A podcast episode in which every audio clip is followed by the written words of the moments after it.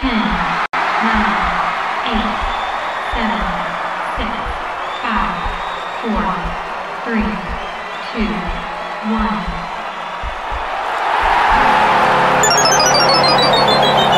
Game over. Welcome to Game Over Montreal. As almost always, I am Andrew Berkshire. Sometimes it's Julian McKenzie hosting, but not lately. We love Julian, but he hasn't been around. But he's going to be around next week, actually. So he's going to be on with me next week. That'll be fun. Getting on a little bit of a rant here. Uh, we're covering another Montreal Canadiens loss, but it's not like it used to be, folks. It really isn't.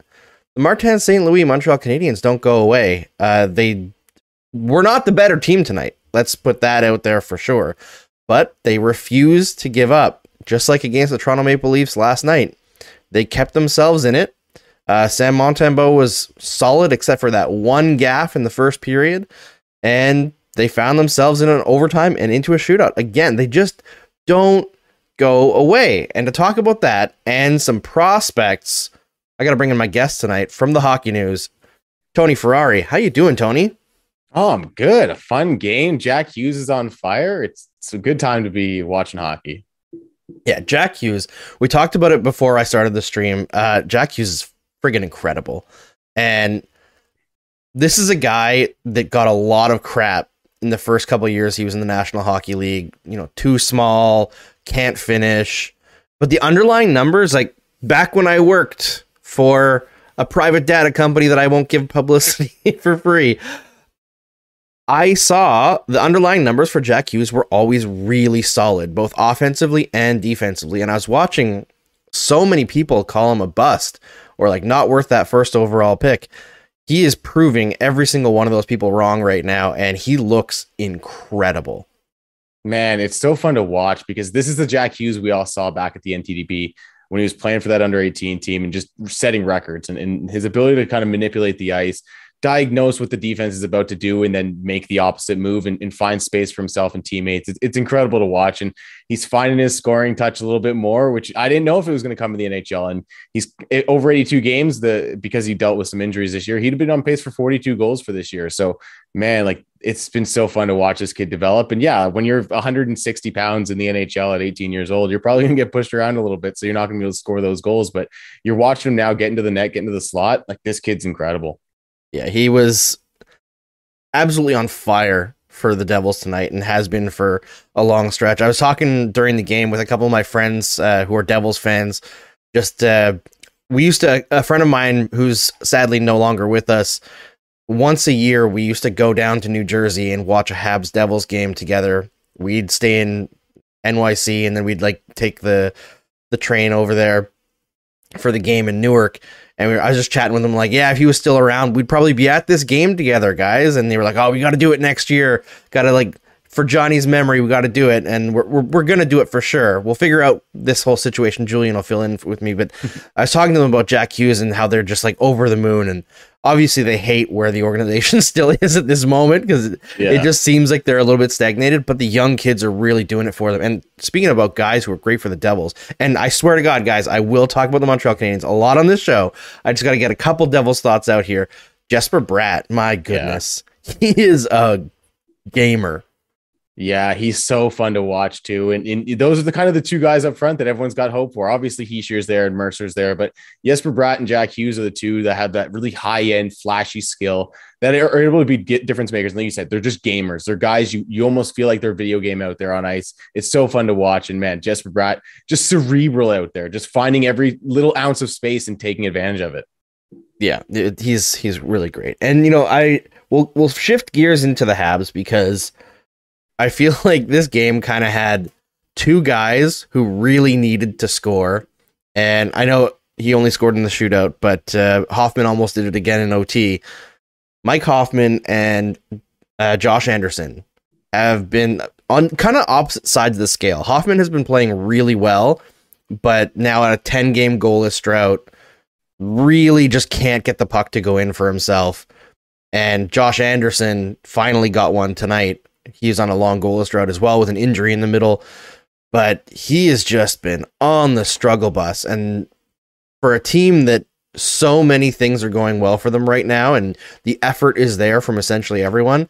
It's kind of nice to see those guys who really need it get rewarded as well. Yeah, I think Josh Anderson, he's this guy that every time I watch him, I'm like, this is either the most intimidating player on the ice or the most invisible player on the ice. And, and he goes through these streaks, uh, uh, and it's been his whole career, even back when he was on Columbus, where he would go invisible for a stretch of games. And then you watch him go up against Toronto Maple Leafs in the playoffs, and he's an absolute monster and a world breaker. So this guy has the ability to be the best player on the ice virtually every night. And there are times when he does it, and I don't think he was that tonight, but he was able to score and he was able to get that that monkey off his back. And once you get that monkey off your back, that's that's when things get rolling. And and like you said with Mike Hoffman, that double post in overtime, and and then he makes up for it in the shootout and gets the goal and he, the big fist pump from him. So it's good to see him get that goal at the end too. Yeah, it's funny to think about it that even guys who are as, as talented as Mike Hoffman, who's like a every year flirts with 30 goals. You know, like he's a solid goal scorer. He's got the release that, you know, 80% of the league would kill somebody for. Yeah. You know, even he can feel like it's never going to go in again, right? After, after you go a certain amount of time, certain many shots in between goals, it just it weighs on you and it feels like it's never going to happen and just his reaction after that shootout goal was so funny cuz it's a guy who scored so many times in this league and he's like Grr, finally. Yeah, I'm sure it was so much pressure off his back after that overtime double post, right? Like, how many posts did we see in this game overall? I feel like eh, there was at least two or three posts every period, including the overtime, because there was the Hischier post as well. Yep. It's just it, it, it, was crazy to watch this game. It definitely felt like two teams at the bottom of the league who both are on back to back, the second night of a back to back at times. But man, like it was a fun game overall because there was some loose structure on both sides. Yeah, there was, I would say there's a lot of turnovers, higher than average number of turnovers in this game. Yeah. The Canadians had a lot of trouble clearing their zone. Their forwards were really struggling all game long to get the puck over the blue line. It was, it was not the most smooth game we'll say. A lot of uh, back and forth, a lot of changing possessions in the neutral zone. Uh, yeah, the comment here from Ian saying, I was at the game tonight and my anger for Mike Hoffman has no end. He was the only guy in the building who thought he scored in overtime. Yeah, when you look at the replay and you see that the puck bounced right back to him and he had an empty net and he could have just, you know, done the Tapped smack it, in, it back in the net. It really should have had the wherewithal to do that, but yeah, it, that's it, Mike it was, Hoffman it was funny to see. And, and like you mentioned that the Habs forwards kind of struggled to get going a little bit there. And when you look at the shot chart for both teams, because the shots at the end of the game ended up being fairly even 33 to 32. And uh, the Habs outshot them in the middle period. But when you look at the shot charts, a lot of the Habs shots were coming from above the dots, but uh, from the blue lines and everything like that. And and then the Devils uh, on the reverse side were a lot right in front of the net and a lot from the, the face-off dots and everything. So you're seeing the one team get those high danger chances, and then the Habs collecting shots, but again from low danger and not being quite as effective. Yeah, for sure. All right, uh, I feel like yeah, we talked about. I saw mentioned Montembeault. He was good. The only other thing for this game really that I think is worth talking about is the debut of Justin Barron. And yes, overall, I thought that he had a decent game. I thought that uh, he was mostly like a mostly pretty quiet in his own zone. Like you didn't really notice him, which I think is good for his style of player. He had two sequences in the offensive zone where he kind of created something out of nothing, which is kind of nice. You could see I watched uh, David St. Louis breakdown of him which is great. Everyone should check it out. And he has a tendency to kind of drive the net, essentially, which uh, St. Louis was saying like might not serve him well with how his skills work in the NHL. Yeah. He might turn into more of just a shutdown defenseman. But at least for tonight, it seemed like that was something that was interesting and part of his game. But the most interesting part of Barron's debut tonight is not necessarily how he played, but the fact that Martin St. Louis in Barron's first game as a Montreal Canadian, as a rookie, gave him the first shift in three on three overtime and gave him three shifts in three on three overtime. Didn't play amazingly well, didn't play necessarily bad either. I think he got tangled up once, but overall, I feel like that kind of decision making from the coach, I don't know if I've ever seen any coach do something like that, let alone a coach for a typically very conservative organization. And I'm like, that's how you develop the confidence of a young player. Yeah, there was. I, I, remember at the end of the third period, as the time's kind of winding down, I was like, "Man, is St. Louis going to pull his goalie? Is he going to pull his goalie?" And then he did in the last minute. It felt like really late, and they convert the goal. And then, like you mentioned, in overtime, he has Justin Barron out there, another bold decision, putting the kid out there in a position where he. Let's be honest, like Barron's a really mobile defenseman. That's what his kind of calling card is, and some of his struggles come passing from the blue line, but when you give him all that space and that ability to kind of create, like there was a couple plays where he he made some really nice passes in transition and got the puck up into the offensive zone. Like you said, there was times in the game where he was a little bit kind of overwhelmed a little bit in the defensive zone, I think. But at the same time, pairing him with Edmundson, I thought was a really smart decision because Edmundson was able to kind of make up for some of those the mistakes defensively and cover some things up. And then Barron was able to kind of ease into the game, get his game going, and, and, and do that. And then once, like like you said, Marty St. Louis gives the kid that confidence in overtime.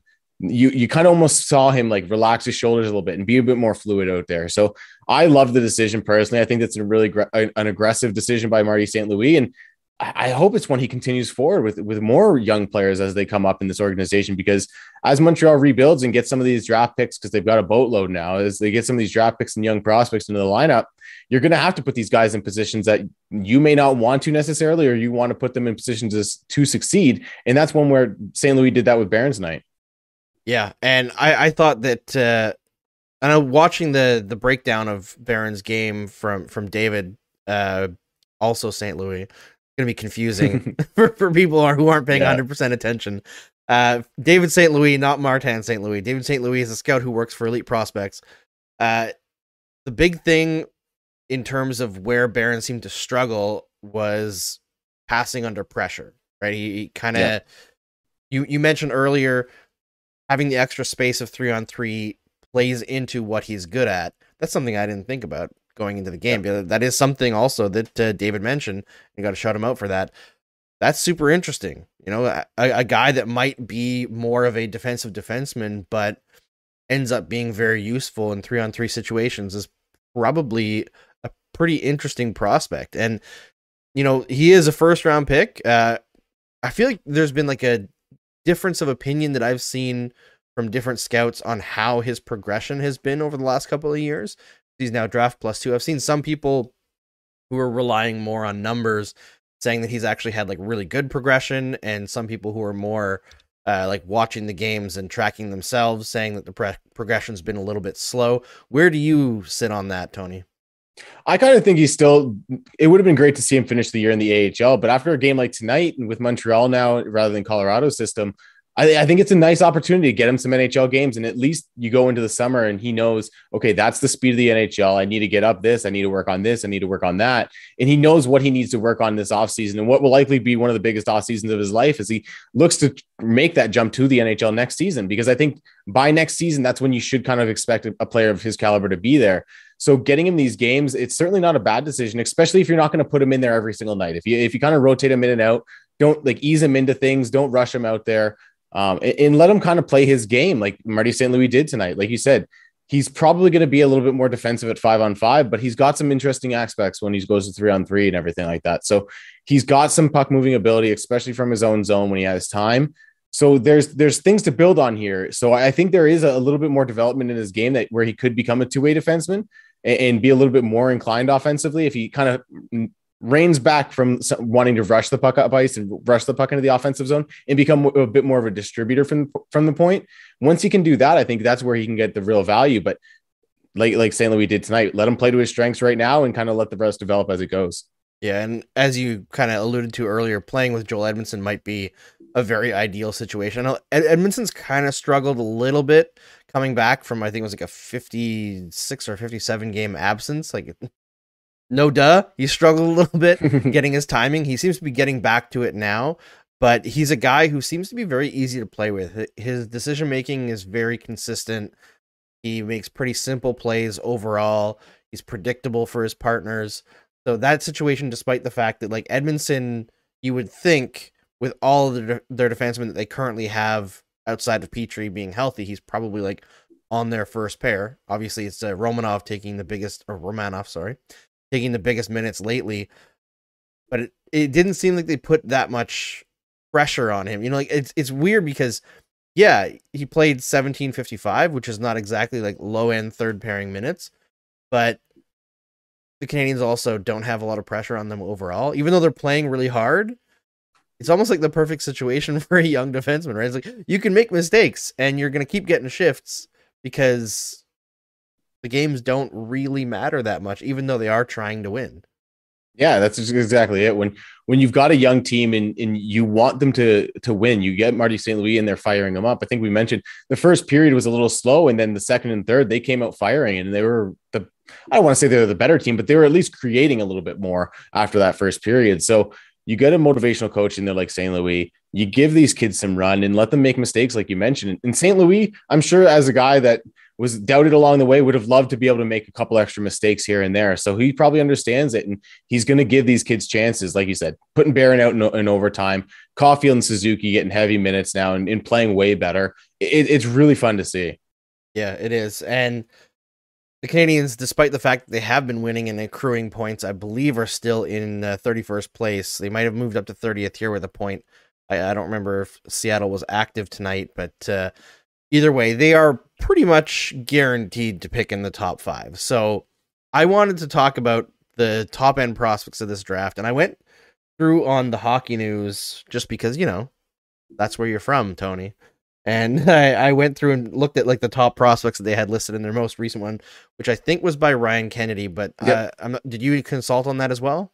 No, I didn't consult on that, but Ryan's list is pretty. Me and Ryan like have a bit of a different philosophy with certain things, so it's it's nice having both lists kind of going. But the top of the draft is pretty set with, the, especially the top 10, 15 guys. Perfect. All right, so I'm just gonna kind of turn the floor over to you a little bit, and we'll kind of go. Maybe we'll go through your top five, and we'll go back and forth a little bit on what do you think these guys are special for and essentially like uh, what their projections are, years to the NHL, that kind of thing, why they project uh, in what spot, that kind of thing. What separates the different players yeah. for you?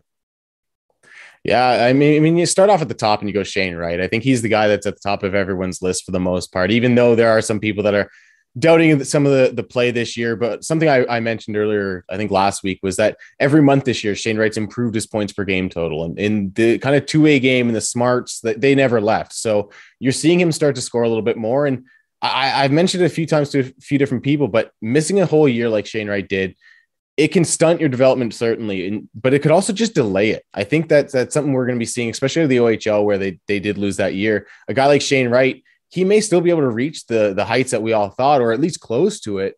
But it may be a year later than we all kind of thought. So he's starting to ramp up. I think last the last month or so he's been uh, running at a, a 1.6 points per game clip, which is really high and really respectable at that level. And he does bring that two way game. I don't think he's the the Patrice Bergeron generational defensive talent that some people are kind of confer, uh, comparing him to, but a Ryan O'Reilly type defensive player where he just is in the right spot, makes the right decision, perfect outlet break breakout pass, and, and is able to kind of contribute that way. I think that's a lot of what Shane Wright does in the defensive zone. And then offensively, he's just I don't want to say a meat and potatoes guy because that almost seems unfair and it almost simplifies his game a little bit, but he's just a guy that makes the right decision every single time. He has the ability to to make the right pass. He's got a really nice shot, so he can score. He's, he's a more than that a, a capable playmaker as well, and he just makes everyone around him better by knowing what's going on on the ice at every step of the way. And he's definitely the top guy on most people's boards right now.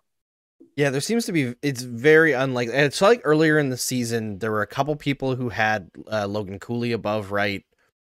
Some, I don't know if that's necessarily just being a raconteur or if it's just that some guys are high on different skill sets. But a lot of the talk about Hughes not being, you know, generational and that being, you know, a, a big knock on him seems to have gone away. Not in terms of him being generational now, but now that his point production is catching up to expectations, it seems like he's being recognized a bit more as you know, like he's going to be a legitimate, really tough player to deal with when he makes the NHL. Do you see him as a guy who makes the NHL at 18, or is he a guy who needs to go back to junior? I personally love to see him go back to junior.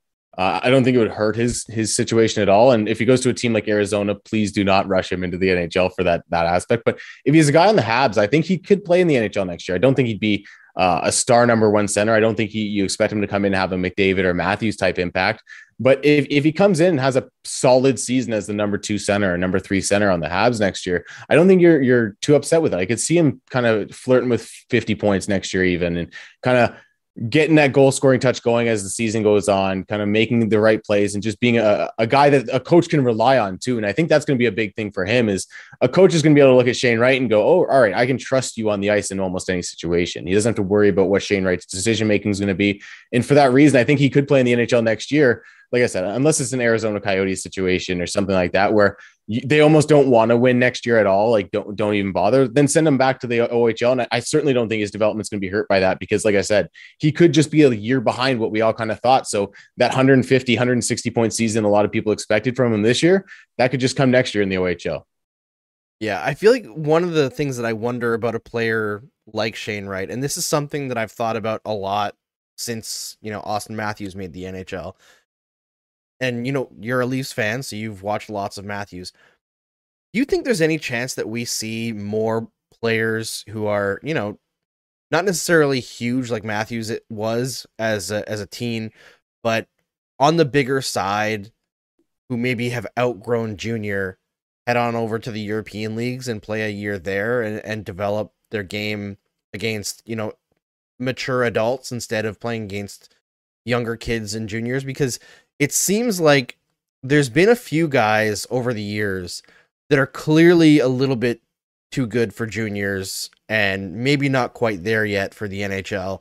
Like I think of I watched a couple games of Jonathan Huberdeau during the the lockout way back when.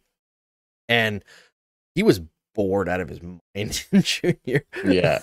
he's not the most rough and tumble guy, but he probably could have played in European leagues like the Swiss league or the German league and then develop his game in a different way. It's not like it hurt him, you know, to play yeah. in junior, but I wonder if you could see a similar uh, rocket propulsion essentially start to the career that Matthews had, where you know you could tell he was going to be good watching him, but playing over in the European League, I believe it was Swiss League in Bern. Yeah, it's like he really outpaced his projections to a ridiculous degree and caught not everyone off guard per se, but it seemed like he got better faster than anybody expected. Yeah, I think the thing with Matthews was that he played in that US system. He was a little bit of an older kid. He was had an older birthday, if I'm not mistaken, and he was a guy that you watched in that US under 18 system as a U17 player, and he was just dominating that. He set the records there uh, at a super young age, and then when it was his draft year, he was able to go to Europe and play in the Swiss league and almost win MVP had he not been injured for like 10 games at towards the end of the year there. Um, he finished second in MVP voting in that league against men, and he was a dominant force in that league. And, and the difference is with a guy like Shane Wright, with the CHL, they're very, very protective of their players, and they do not want to let guys go over. I know there was a lot of guys, even uh, last year when the OHL was didn't play a, a season at all, and the WHL and QMJHL were kind of delayed and then up and down some guys went over to Europe and played some games. They went to the Swiss league. Uh, they went to the, the, the Finnish leagues and the Swedish leagues and everything uh, all across Europe. And there was a struggle for those guys. I know a guy like Shane Wright probably inquired to go over there, and I know I'm not saying that it happened to Shane Wright, but I know at least a few players. The CHL was like, "Please don't go over. We would rather you stay here. Don't worry. The leagues are going to start up. They're going to start up. They're going to start up." And and then the OHL never did. So a guy like Shane Wright completely lost the season. So, but out out west, a guy like Matthew Savoy, who's also in this draft class, he just went down to the USHL, played there. I thought that was a really good decision for him. Uh, other guys like Brennan Othmann and, and, Mason McTavish went to the Swiss league and played there. And, and, Mason McTavish had a little bit of a loophole because he does have a Swiss passport, if I'm not mistaken. So he was able to go over and play but the CHL is very protective of their guys. They don't like letting them go over there. Once they're they're committed to the, the CHL, it's hard to get out of that almost. And it's even w- once a player is drafted, I've thought about that. And I'm like, man, what if a guy like Matthew Savoy gets drafted this year? And, and does he really benefit from playing in the, the WHL again next year? He's putting up huge points this year. Um, if he goes back next year, he's going to be that board player eh, but he's probably a little bit undersized for the NHL. So you don't want to put him there. And the AHL is obviously not an option with their CHL agreement so going to Europe would be an outstanding opportunity for him. Playing in the Liiga or playing in the, the, the SHL would be awesome for him to get that middle ground between junior hockey and the in the NHL. But the CHL doesn't allow for that. You can't leave one, even if you're a drafted player. It's hard to get these Canadian and, and even some of the American kids that are committed in the CHL to go over to Europe or even go down to the USHL. it- it's it's a weird system. It's a system that's really flawed and I think needs to be revised because they they they claim that the development's the main key, but at the end of the day, you, some of these kids don't develop the best in CHL hockey. I think some kids do develop in the AHL. I think some kids go over to Europe and they develop a little bit better. That's why I think you see some of these European kids come over at 19 years old and they're ready to go. You look at Lucas Raymond this year. Um, but man, it, it's tough because the CHL is so protective. I, would still love to see it work out and so, some agreement come because you look at Seth Jarvis in Carolina. He played in the the AHL for a, a decent little period last year, was leading the league in scoring both goals and points, and then had to go back to junior. Looked absolutely bored, and now he's an NHL rookie who's a pretty competitive player in the NHL. So I do think that pro experience is, be- is a benefit, but the CHL just doesn't love allowing it. Yeah, it's one of those things where they say they're all about development, but it's Yeah. really about like keeping the stars in the league, which I I understand to an extent. But when it's kids and you're not really paying them, it, hmm. it's kind it kind of gets tough, right? It's the same as like the NCAA being overly Yeah. protective of keeping kids in there, and then they like void a, a, scholarship if a kid signs a contract and it's stupid, right? Like Yeah. let these kids go where it makes the most sense for them for their career and yeah i mean it, it's great to have great players in junior hockey and it's great for those little towns to get Yeah. to, to see those players but yeah i, I want to see as much talent developed as possible especially out of canada right so we gotta yeah. take uh, take account of that uh a couple comments here asking about my shirt yes it is doc ock but he is holding beer with lederhosen because it's dr oktoberfest Oh, what a what a pairing because I've got a Spider-Man shirt There on you go. myself. Look at that. How did we? We didn't even plan that. Look at that. That was not planned. yeah, it's definitely it's a dad joke of a shirt, Doctor Oktoberfest. So yeah. I can give you the link for that if you ask me on Twitter afterwards. but uh, yeah, it's it's fun shirt. Uh, yeah. So after Shane Wright, because I feel like I'm trying to think, Shane Wright. Talk about fifty points. I feel like he's such a good fit with the Canadians if they were able to get him, just because if you can get to a point where you've got prime Nick Suzuki and prime Shane Wright to roll out as your f- number one and two center, that's two guys who are kind of in the same mold, right? Where Yeah. they're they're not necessarily the most dynamic players in the world. I don't know if either of them will ever be like solid point per game players, despite the fact that you know Nick Suzuki's doing it right now under St. Louis. But they're guys who are gonna give you everything for 200 feet, right? They're just solid two way players, and to be able to have those two guys as your top two, it gives you a lot of leeway in how you construct the rest of your roster. Yeah, it really does. Like having a having two centers that are that smart and just like I said, I stress it all the time with Shane Wright, just makes the right decision all the time. I mean, you watch a, a- play from Suzuki today where he takes this weird little uh, almost sandwich hit from Subban and, and Miles Wood in the in third period to spring Caufield on a nice little play. Again, just making the right play, taking the hit if you need to, and just getting the puck in a in a scoring position. And Shane Wright's the exact same kind of player. And if Shane Wright's leading the way, getting 80 points, and, and you have Nick Suzuki piling in with 70 right behind him on the second line, or vice versa, man, like that's a that's a solid one-two punch that a lot of teams around the league would love to have. Yeah, absolutely.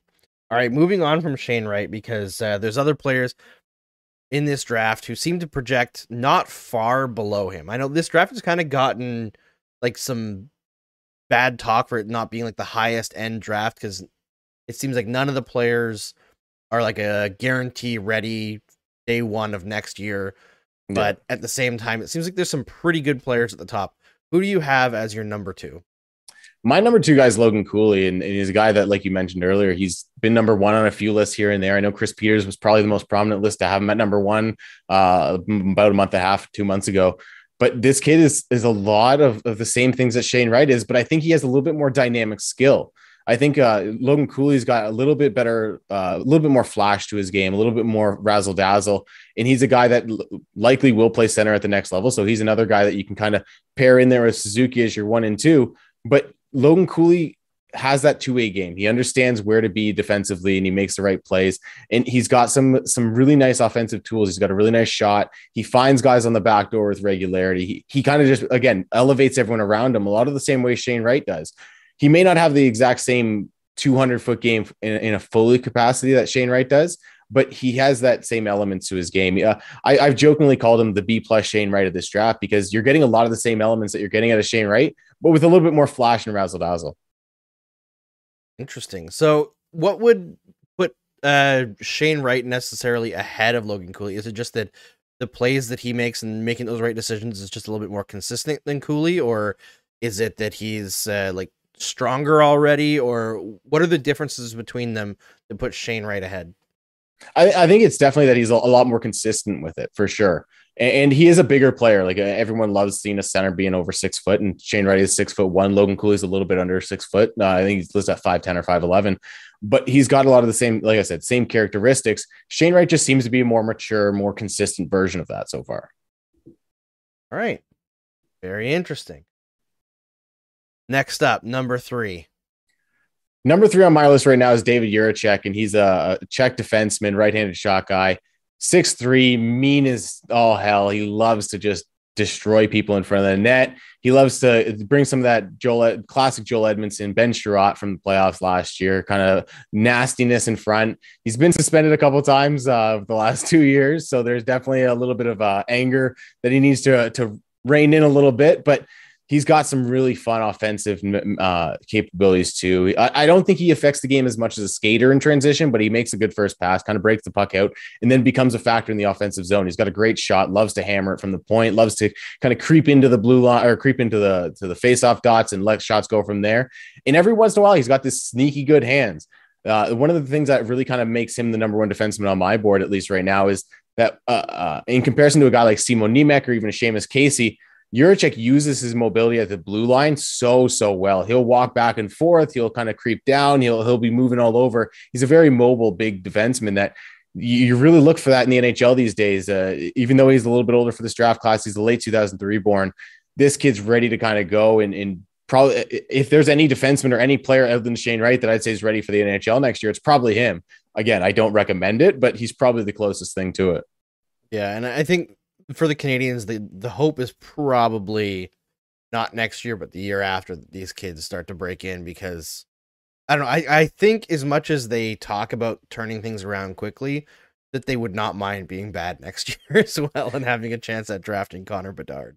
Yeah, I think next year's draft is pretty loaded. So you get a chance to, even if you draft any of the top five really next year, you're you're coming away with a really high end player. But one thing I did want to note about Jiricek too is the fact that he is Czech. He's European player, plays in European pro, uh, plays in European pro leagues right now. That presents the opportunity for the Habs, if they were to draft him or any team to draft him, to bring him over next year and play him in the AHL. You get your hands on him in your development system. You know what he, what's going on day to day with him, and you have that opportunity if you want to sneak him into a couple NHL games, call him up, let him kind of get a taste of the action I, I love that development route with European players. You've seen it a, a bunch of different times. I know David Pastrnak came over early, if I'm not mistaken. William Nylander, Rasmus Sandin, both two players with the Leafs that have done it.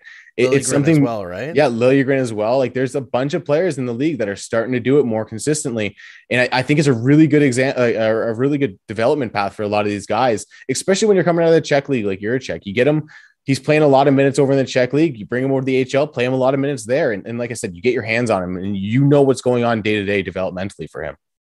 I feel like the only downside of that is fan perception, right? Because yes, you get, especially for a defenseman, where you're really looking at them making the NHL like 21, 22, most cases.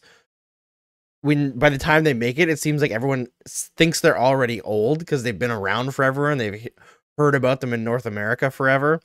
Yeah, like, the Timothy Liljegren about, effect. yeah, people think about Timothy Liljegren as if he's like this guy who's on his last gasp to, to make the NHL, and he's like just 22 years old. Yeah.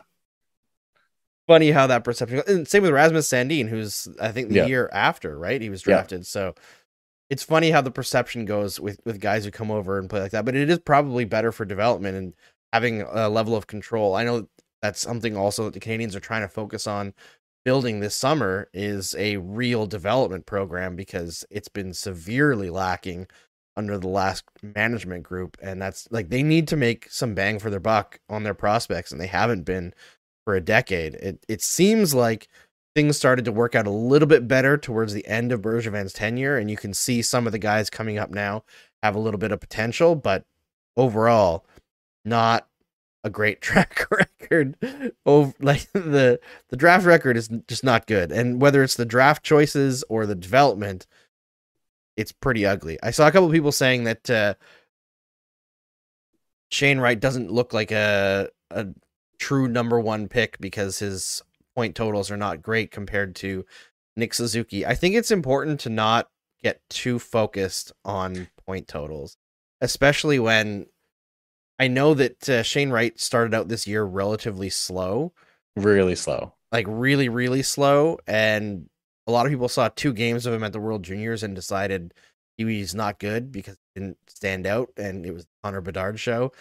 But remember that you're comparing a guy this year who missed an entire year of development. And that's kind of another reason why we're talking about him as maybe going back to junior next year, not being in the NHL. Like he's played only 112 games in junior. Nick. Suzuki, by the time he made the NHL, was, let's see here, 63, 65, and 64, and then another 30, and then another 29. Okay, so 63, 65, 64 plus 59, and multiple long playoff runs. And Shane Wright's Kingston Frontenacs have not made the playoffs yet. Yeah. So It's it's always funny when people pick on the point totals and and I, brought up what the the point totals by month uh, per game for Shane Wright for, through the year so far. In October, he started out with point per game, which isn't anything to ride home about, especially over a guy that everyone loves as number one overall pick. November was up to 1.27, uh, 14 points in 11 games. It's improving, certainly. Uh, December, he only played a few games, but he had eight points in three games and uh, 2.67 points per game clip, which, again, super limited sample size. But January goes up again to 1.33 in February and 1, 1.58. In March, he's kind of click along at just above, above 1.6, if I'm not mistaken. So this guy is starting to put up the points. And yes, he's never going to catch up to the number that we all kind of expected from him this year. But by the end of the season, the last month or two of the season, he's going to be pu- putting up 1.6, 1.65 points per game, which is more than what we uh, are more than worthy of being a number one overall pick, especially when you bring such a complete, smart, educated package to the game. yeah, I don't. You can tell me if these uh, descriptions are wrong, but I've I've heard two essential style comparables for Shane Wright, and like I don't get the chance to watch a lot of junior hockey, right? So whenever whenever I talk about prospects, I try to bring someone like you on who I know watches a lot of these games and knows these players, and I defer to your expertise on this. But I hear Shane Wright compared to two players stylistically, not comparables in terms of career arc, just stylistically. I want to be very clear about that because I know everybody hates uh, person to person comparables. It, it just doesn't give a true picture.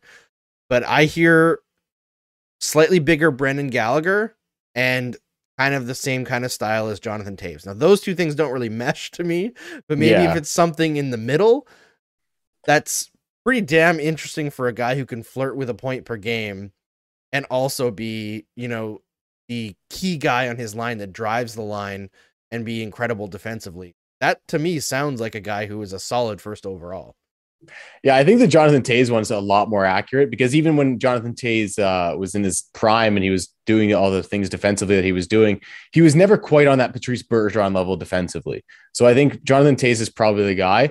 The a bigger Brendan Gallagher one's interesting. I, I've never heard that one, so I'll have to kind of think about that next time I'm watching them.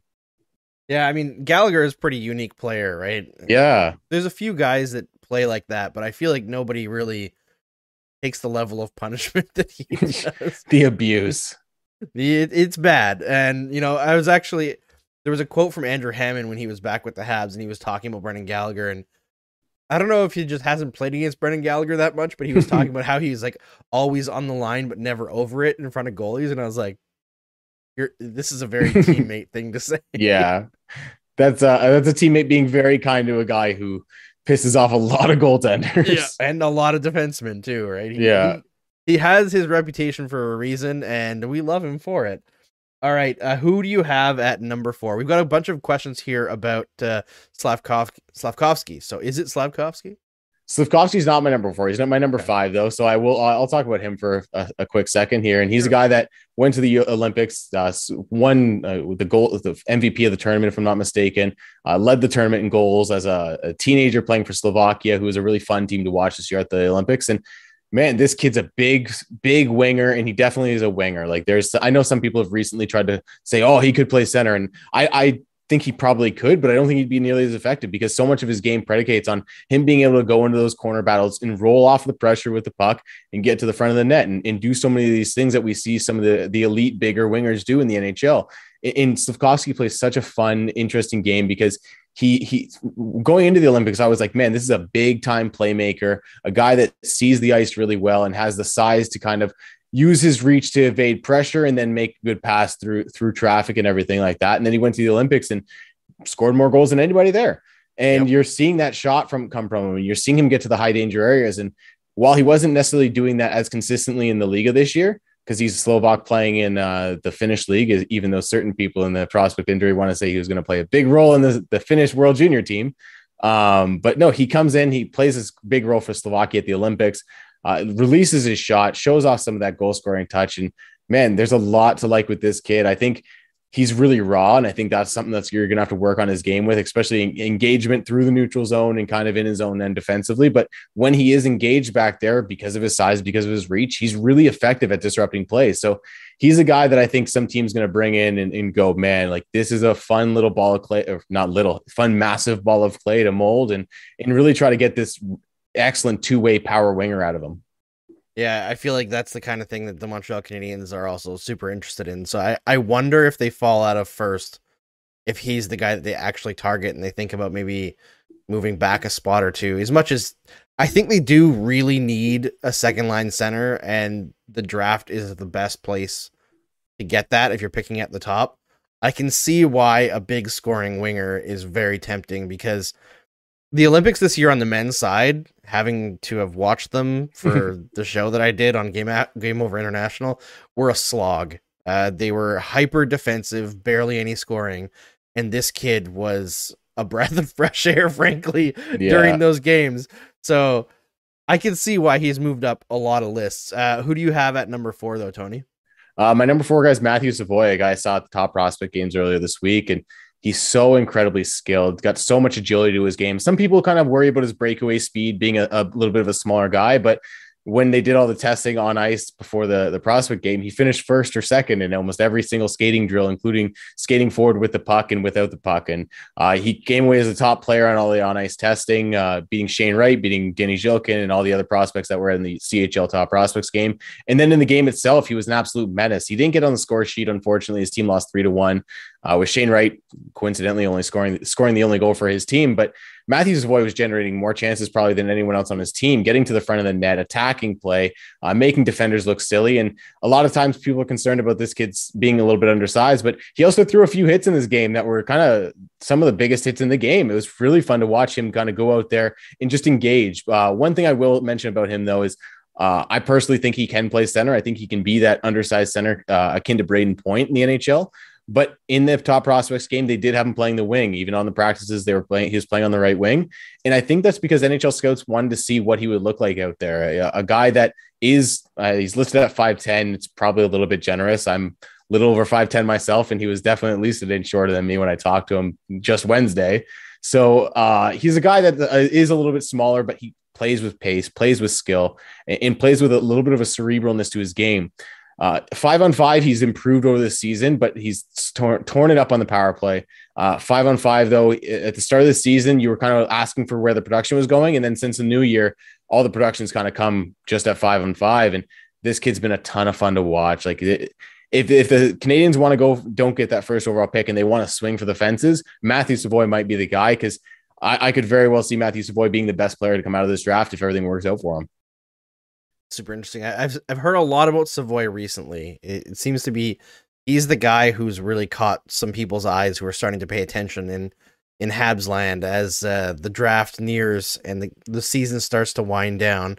Uh, Sarah Y here says that in one of the post game interviews recently, uh, Stu Cowan asked Martin St. Louis what he thought of Gallagher's game, and he mentioned that he wanted Gallagher to try different things. I mean, I think that's probably a good thing. Uh, if you paid a lot of attention to Gallagher over his career. Uh, if you watch like his early career versus when Claude Julien took over, uh, this is one of the things that having the advantage of having like uh, premier access to microdata comes along. Gallagher started shooting from further out when Claude Julien took over. And for a lot of people, they were like, oh, he's getting fewer high danger chances, more like mid danger chances. But in allowing Gallagher to shoot from different areas, he became more than just a net front presence and he became a 30 goal scorer. Like, Yeah. he, he was a guy who always had like leading the league in high danger chances, but never really uh, could finish at the expected rate. Kind of the same thing that's happening with Brady Tkachuk the last couple Yeah, of that's what I was just gonna mention. right? And maybe Brady Tkachuk needs to drift a little bit further away from the net sometimes, and you know, giving Gallagher the option of not necessarily playing the net front, but being more of a bumper on the power play expanded his role and allowed him to try different things, and you know, in in, in zone or checking situations or uh, trying to think of the name. Cycle chances, sorry Yes. uh, getting him more to like the middle of the circle or like inside, just inside the circle in the scoring chance area instead of just hanging out in front of the net and always being the distraction in front of the goalie did allow him to get different kinds of shots and develop his shot a little bit more. So I, I think that St. Louis is onto something that if Gallagher wants his game to have longevity, he's gonna have to take a little bit less punishment in his 30s than he did in his 20s. So that's I think that's worth it. Uh comment here. Thoughts on Pavel Mintyukov? Oh man, the the player I listed as both a left-handed defenseman and a left winger. Um, Oh no. He is he's a uh, he's a left-handed defenseman, plays for Saginaw, and and that's probably a little bit harsh on him. But man, does this kid love to be the first guy in the forecheck, and which is really weird for a defenseman. Uh, he he skates really well. He has a lot of really high-end skill. Uh, decision making is dangerous but questionable. He's high risk, high reward. Um, if you like Jake Gardiner, this is Jake Gardiner on steroids.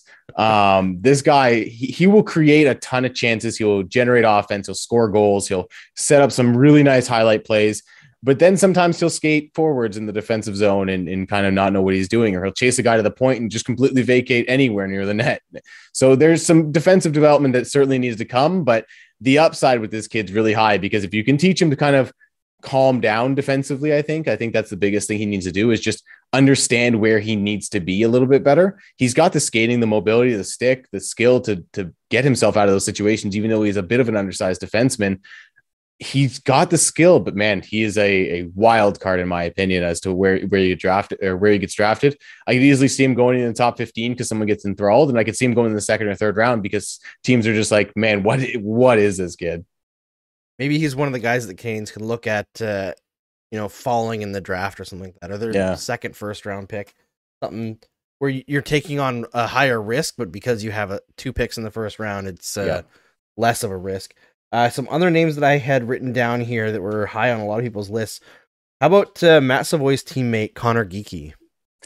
Connor Geekie, the kid who who loves to stomp his way through the ice. That's that's the biggest issue with him, I think, is his skating. He's a big kid, six foot four, almost 200 pounds, just over 200 pounds, but he needs to work on kind of getting his stride under control a little bit. He's got these long, lanky arms and legs, and he needs to. Uh, if I, in my opinion, if you draft him in the top 20, which is probably where he'll go, top 10, a lot of teams have him ranked. I know that I talked to them uh, at the top prospects game, and people were enthralled by this kid. But everyone has the same complaint. His his skating stride needs to get under control. If you can get this kid with a skating coach for the next year or two, he'd come into the league and be this really nice dual threat center. Uh, I think he can play center because he has the reach. He has the defensive kind of mindset. He understands where to be. And he's got really crafty stick work, I think, in the defensive zone. You, you see so many plays where a play a pass is going to a player he's he's covering. He lifts the stick, takes the puck, and starts moving the other way with, with a nice breakout pass to one of the wingers. So I think there's a lot of elements where I, I do like him in space. And, and this guy, he has the upside. He has everything you want outside of the skating. So if you can bring the skating along, if you trust yourself, but at the same time, he's probably the worst skater I have ranked in the first round. So there's a long way to go in that in that mobility department. It's the kind of one where if the Toronto Maple Leafs draft that guy and you can have Barb Underhill work with Yeah. him every single day, you're like, okay, that makes sense. Yeah. But you've got to have the development track in place with the skating coaches. And the the one thing that interests me is he is listed at six four. There's this Yep. strange phenomenon where player like forwards specifically over six four it's almost like there's there's almost zero high impact players above six four. Yeah, it's really rare to find them because I think what happens to a lot of them is they get their their the small ice game in the NHL is, is so much more important. The ability to kind of dangle in tight, be kind of handling the puck along the boards in your own feet and in defenders' feet becomes so much more important as the game kind of pushes up in pace and ramps up at the NHL level. With guys that are six four, six five at forward, especially, it's much harder to do that. I think you see a guy at six two, six three, it's a little bit easier to kind of be down low on the ice. And, and I know an inch or two doesn't make a difference or shouldn't make a difference, but it, it's teams to at the NHL level. And I know when when I'm making excuses for some of these smaller players, I'm like, yeah, if you, he's five ten, but if he was six foot, everyone would have him in the top five. Why is he in the top twenty? And and, and he should be higher. But at the same time, there is evidence both ways where there is kind of an optimal height between 5'11 and 6'3 or 6'2 of, of what NHL forwards are at and where they excel in the higher end of things. So I, I think Connor Geekie has the talent to kind of be one of those high impact forwards, but at the same time, there's very likely a world that we're looking at Connor Geekie as a, a third line center or a, a, third line winger, even and, and, kind of working his way through the NHL, being a little bit less of a, an offensive presence than kind of people expected him to, especially if they draft him in the top 10. Very interesting. Uh, we got a couple questions here. Uh, let's see. There. Oh, this is a really good question. Somebody before that, somebody says, "Don't make a joke about Jada Pinkett Smith. Uh, I guess this is something to do with the Oscars. I will not touch it. No we, idea. we don't want to get in trouble. I don't. I have no idea what the context is. Uh, from Tom Sir says, "Do you think Russian prospects will slip in the draft because of the ongoing world issues, including Michkov next year?" My opinion is that you would have to have, you know, the country of Russia collapsing and nobody allowed out or something for Michkov to slip next year. I think that he's so talented that there's no way teams don't risk it. But Yeah. I, I don't know. Like the pol- the political situation is so fragile right now. I, I just there's always bias against Russians in NHL circles, right? You can see it Yeah. in like actual people who've let themselves be quoted. Like I remember when the Canadiens drafted Nikita Scherbak, uh, Mark Dumont, who was working with me at Habs Eyes and the Prize at the time, was going through like scouting quotes in one of the like scouting booklets that came out, and one of them like they listed in like the negative attributes Russian. It's Yep. like, oh my god! and like obviously Nikita Scherbak did not work out, but I wouldn't say it was because he was Russian. Yeah, there, there's always been the the Russian bias. I think it's it's always been pretty evident. We've seen it uh, affect a bunch of different guys falling down draft boards a little bit, and I I think with this current situation of Russia's invasion of Ukraine and everything, there are going to be guys that are affected by it. Certainly, I I don't. Speaking with with some NHL scouts and with other evaluators around the NHL and different media outlets and everything, it seems like the top end guys probably won't be affected. So we might kind of see a guy like Miroshnichenko, uh, Gleb Trikozov, Gru- uh, Vladimir Gruden and some and Danilo Yurov, kind of those those top end guys. They probably don't get affected as much. Maybe a few spots here or there. Maybe they fall from the mid first round to the early second round, something like that. But the guys after that, the second tier, third tier guys, the guys that were, oh, we'll take a flyer on him in the fourth or fifth round. He probably doesn't get drafted now, or he might not get drafted, or or we see a lot of teams kind of take these really late flyers on the on the seventh round on Russian guys. I could see that happening as well. But based on conversations, like it's going to affect guys. There's no doubt about it. And there's already been a Russian bias, uh, an anti-Russian bias. This is probably not going to help that. Let's be honest. So it's probably going to affect the top guys a few spots here or there, and then the the guys lower down the list might not even get drafted. Yeah. One thing that I am interested in with this whole situation is because somebody mentions, like, as we all know, Michkov has a contract with CSK until 2026. With the way I, I, believe the agreement between the KHL and the NHL is currently suspended. Yep. I wonder if that means that the NHL or NHL teams would be willing to essentially break tradition or break contract negotiations and bring a guy over who's under contract in the KHL and piss everybody off in Russia because I mean it is a league run by the oligarchs so if uh-huh. you've got the chance to bring a guy over early like Michkov, I could I could see somebody trying to take advantage of the situation there. It's weird to talk about this whole thing in terms of hockey because it's yeah, frankly not that important, but I could see it having hockey ramifications. yeah, definitely. I think and that is as terrible as it sounds. Obviously, we're following everything that's going on over there and whatnot. But one of the first things I thought of in the, when I did start thinking about hockey in terms of the situation is Michkov's contract isn't as secure anymore. The NHL yep. suspended that agreement. Does a team at the top of the draft go, "Hey, bud, come over, get out of that situation. Don't worry about everything going on around in the world around you." And we all know NHL teams don't really have a ton of conscience. So they might be like, hey, come over here. It's greener pastures over on our side. And, and they're being honest, but at the same time, they're going to try to take advantage of the situation because that's what NHL teams do. That's what professional sports teams do. So I wouldn't be shocked to see it, especially next year when Michkov is a guy that I, have said it multiple times. If him and Bedard were on equal playing terms, I think Michkov probably is the guy that maybe sneaks out ahead. Wow. So I, I think in regardless, I think both guys are generational talents, going to change franchise, whatever two franchises they go to. But I know there was talk of Michkov with this contract before the conflict of, man, does he fall to third? Does he fall to fourth? Because teams are going to have to wait three, two or three years for him. Doesn't Adam Fantilli kind of creep up ahead of him, and, and a team just needs someone that's a little bit more immediate help? So now with this situation, if a team feels pretty comfortable at number two, going, "Hey, Michkov, come over. We got better better times over here in Canada or the United States, wherever the team's located." I could see it happening because man, like with what Bedard's done this season, especially at the World Juniors, and since he's been back from the World Juniors, I think he's solidifying that number one spot certainly. But we're still a long ways out. Michkov's an incredibly talented player. Yeah, he absolutely is. I would say if we see that the uh, Washington Capitals bottom out next year, we know what they're doing. Oh yeah, you know they're they're a team that's not afraid to go after the Russians, and uh, they seem to have a lot of success bringing them over. I remember there being a lot of talk about Kuznetsov was never going to come over to the the NHL around his draft year, and then I was like, oh, okay, well, if Ovechkin's telling him to come over, yeah. then he's going to come over. Uh, yeah, I, I, was going to say, I was going to say, uh, Michkov. I mean, if you if you get if the Washington Capitals bottom out and he gets the chance to play with probably the greatest Russian player to ever live in Ovechkin, I don't think he's passing that up. No, no, I no, not gonna happen. Uh, question here from Emil says, uh, "Hey Andrew, been listening to you since ice level. That's a long time, so thank you." Uh, I really hope we don't draft him, but what are Tony's thoughts on Kent's son, Jack? Is there another Jack Hughes that could uh, rival the current Jack Hughes, Tony? Uh, let's not say rival. That's that's hasty, especially after what we just saw tonight, where he took over no the game kidding. almost every shift. But there is another Jack Hughes, and I think he's a guy that a lot of teams are looking at at the end of the second or end of the first round, into the second round.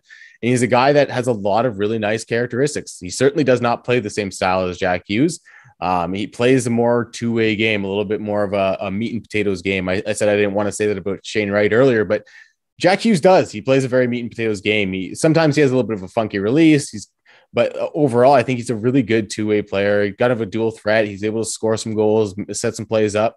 I don't think he's a bad player by any means. I, am on my board currently. I just searched it, looked it up. I have him at 37, so he's just outside the first round and he's certainly a guy that's playing NCAA hockey. So you, you already know he's playing against a little bit older competition. He's able to kind of play against that, and then you can leave him in school for a couple years before you bring him into the league, and you you have that that runway time. I think the NCAA is an increasingly better option for a lot of prospects, especially ones that are going to need a year or two after their draft. I think the NCAA is an awesome option. And Jack Hughes, if if you use the second round pick on him, the Montreal Canadiens have a few, or he falls to the third round and you use one of I think Montreal has three there you use one of them on him. That's certainly not a bad pick. So maybe there's a little bit of uh, Kent Hughes drafting his son drama going on in Montreal, but I, I certainly don't think it's going to be a player they're going to be like, oh, we have to reach on him. And if they do, then I don't know. I'll just make fun of uh, Chris Draper for for shoehorning his own kid Keenan into the seventh round a couple years ago for Detroit. Yeah, it's one of those situations where if it's in the second round, you, you understand it, but if they use their second first round pick this year, on Jack Hughes, then you're like, mm, yeah, not sure how I feel about that. It's a bit of a weird situation, but I I have a feeling they will avoid it just because unless yeah. it's like he drops like the bottom of the second round or something. Yeah, like I said, if he falls to the third, then that's a great value selection there. So that's a guy you, you take in that situation. But uh, there's a lot of players, and like you said, if it's that second first round pick, if say they get a Shane Wright or Logan Cooley at the top, then that second and first round pick, you almost want them to take a bit more of a risky player, grab a guy that has a little bit more of that high end upside. Whereas Jack Hughes is a little bit more of a safer pick that you, you go for at the start of the second round and go, all right, that's a guy we can probably rely on being a being an NHLer. All right, one player that was very high on Ryan's list that we haven't talked about, I don't believe, was uh, Joakim Kemell. Where do you have him ranked? Joakim Kemell, he's the guy that I've had kind of flirting at the back end of my top 10 all year, uh, currently sitting at number nine. And it has nothing to do necessarily with the style of player is. I just think other guys have had better years than him. And that's going to sound a little funny coming from a, a, or when talking about a player that at one point was leading the Liiga, uh, the Finnish league in scoring goals and points at one point, like I mentioned earlier with uh, a few other players. But Joakim Kemell was shooting 30% to start the year, which is extremely high. Um, he scored 13 in 15 games, I think, to start the year. Uh, got hurt, went to the World Juniors on his on his return. Uh, he kind of looked a little bit off at the World Juniors and mentioned that the the shoulder injury was still hurting him a little bit. And then back in the league of play, he really kind of slumped out after that. And he was asked multiple times with the shoulder whether or not it was hurting him and or affecting his play at all at the league level. And he said not really after the first couple games back. That he was perfectly full, fine and back to full health, but his shooting percentage regressed. And the big thing with him is the same thing. A lot of people had uh, harping on Alexander Holtz a couple years ago for is despite the fact that they probably have the best shot in the draft and Joakim Kemell most likely does, he has a little bit of a tendency to fire the puck from above the dots, low danger shots. And in in the Liiga and in over in Europe in some of the junior leagues and stuff, that works. It, it, it goes in. The goalies aren't quite as good as the NHL. The def- defenders don't kind of get in the way like they do in the NHL. So he's able to get those shots from distance through. And but when you're looking at the NHL, there's very few players that can get the shots from above the dots in with consistency. And you're looking at Ovechkin, Auston Matthews, maybe Laine. Patrik Laine. Yeah, like yeah. there's very few limited players. Like you can probably count them on one hand. And Joakim Kemell doesn't quite have that level of skill. So I, I think there's there's some trepidation in my evaluation of him is putting him in the top five, top 10, like some people have. Because when you look at everything outside of that, that ridiculous shot and the raw talent is there, there's a lot of question marks about some decision making. He's a little bit one dimensional, I think, uh, as an offensive player. He does have some nice two way tendencies, and he'll throw a hit here and there, so that, that's kind of nice. But he does have some some limitations as an offensive player. But I mean, if he works out, you're certainly not complaining about him being on your power play and putting in 30 goals a year. Yeah, just based on the description, like, oh, crazy shot, shoots a little bit too much from distance. I'm like, also finish. I'm like, Joel Armia. Yeah, mid first round pick as well. Yeah, it's a little bit of a nice comparison uh, stylistically, but I, I do think Joakim is a little bit a higher end player than Joel Armia is. I mean, when Joel Armia is hot, he looks like Mario out there sometimes, and oh. then he disappears for 25 games. And he's a good defensive player still, but yeah, uh, yeah, I, I'm I'm actually pretty happy for him right now because he has been playing a lot better lately. He's been been his best stretch of the season, which is a low bar, but I think this is by far the worst season he's ever had in the NHL. It's it's been a rough one. But I feel like uh, any Joel Armia comparisons would get the Canadiens fan base pretty yeah. upset about a first round pick. Uh, Sarah Y says Kent said his wife would kill him if he drafted his son, so that's probably not happening. Perfect. All right. The only other guy that I had written down here was uh, Simon Nemec. Simon Nemec, a defender out of the Slovakia again, or yeah, Slovakia. Yep, I'm right. I'm, I was not crazy. Yep, I almost right. thought he was Czech for a second. Uh, but no, this kid's been a ton of fun to watch with HK Nitra. He's setting records in the Slovak league for scoring as a defenseman under 20, if I'm not mistaken. He's already set the record. Uh, and he's just been able to kind of do everything. He's a really good puck mover. He likes to go for the home run a little bit too much, and that tends to lead to some shifts where he ices the puck three times, like I've seen multiple times this year, and on the same shift, which is always fun to watch. But uh, he's got some of the, the funner skill on the, the back end. I think, like I said, with Jiricek, he's a little bit more active as a, as a mobile player on the blue line, but Simon Nemec doesn't lack that. He just doesn't do it as often. Like he he's not as active. He has the skating ability. He just doesn't kind of move in and out, fly from from sideline to sideline, essentially, as like Jiricek does, especially on the power play. But Nemec is a smart player, moves the puck extremely well. Uh, he is a little bit more undersized. He's not quite as, as big as, as Jiricek and he kind of plays a little bit smaller. He doesn't engage physically like you'd like to see. But there are times where he's the dog on a bone and he's just in there kind of poking away with his stick, getting getting the play broken up and moving the puck up ice quickly. There's a lot to like in Nemec's game, and he's certainly up there with the best defenders in this draft class, and he's right outside my top five. So I'm not shocked to have see him up there high on Ryan's list either. All right, I think uh, is there anybody else that stands out to you as somebody worth mentioning in like the top ten ish range that could slide up into the top five ish range, or are we we covered everything pretty well? I think the one guy I will mention is Brad Lambert, who's been really divisive this year. A guy that hasn't put up the numbers that that many people expected when they thought originally he was going to challenge for the number one spot. Uh, Finnish kid playing in your playing in the pros. Uh, has a tie to Calgary. His dad was born there, and he was actually born there, if I'm not mistaken. Moved over to Finland and's been there ever since, basically since he was a kid. But Lambert has all of the tools, every single one you'd want. He has a really good shot. He's an excellent, excellent playmaker. Has incredible touch on his passing. Uh, probably the best skater in this draft uh, from an agility, speed. He's got everything you'd want in a skater. Uh, but he's playing against men. He's a little bit undersized, a little bit over under strength, and, and you notice it in in the Liiga. And but with that said, he's not putting up a ton of points at all, and that's the big concern with him. But when you look at some of the advanced metrics in transition, he's probably the best player in this draft. In uh, in creating chances, he gets to the middle really often.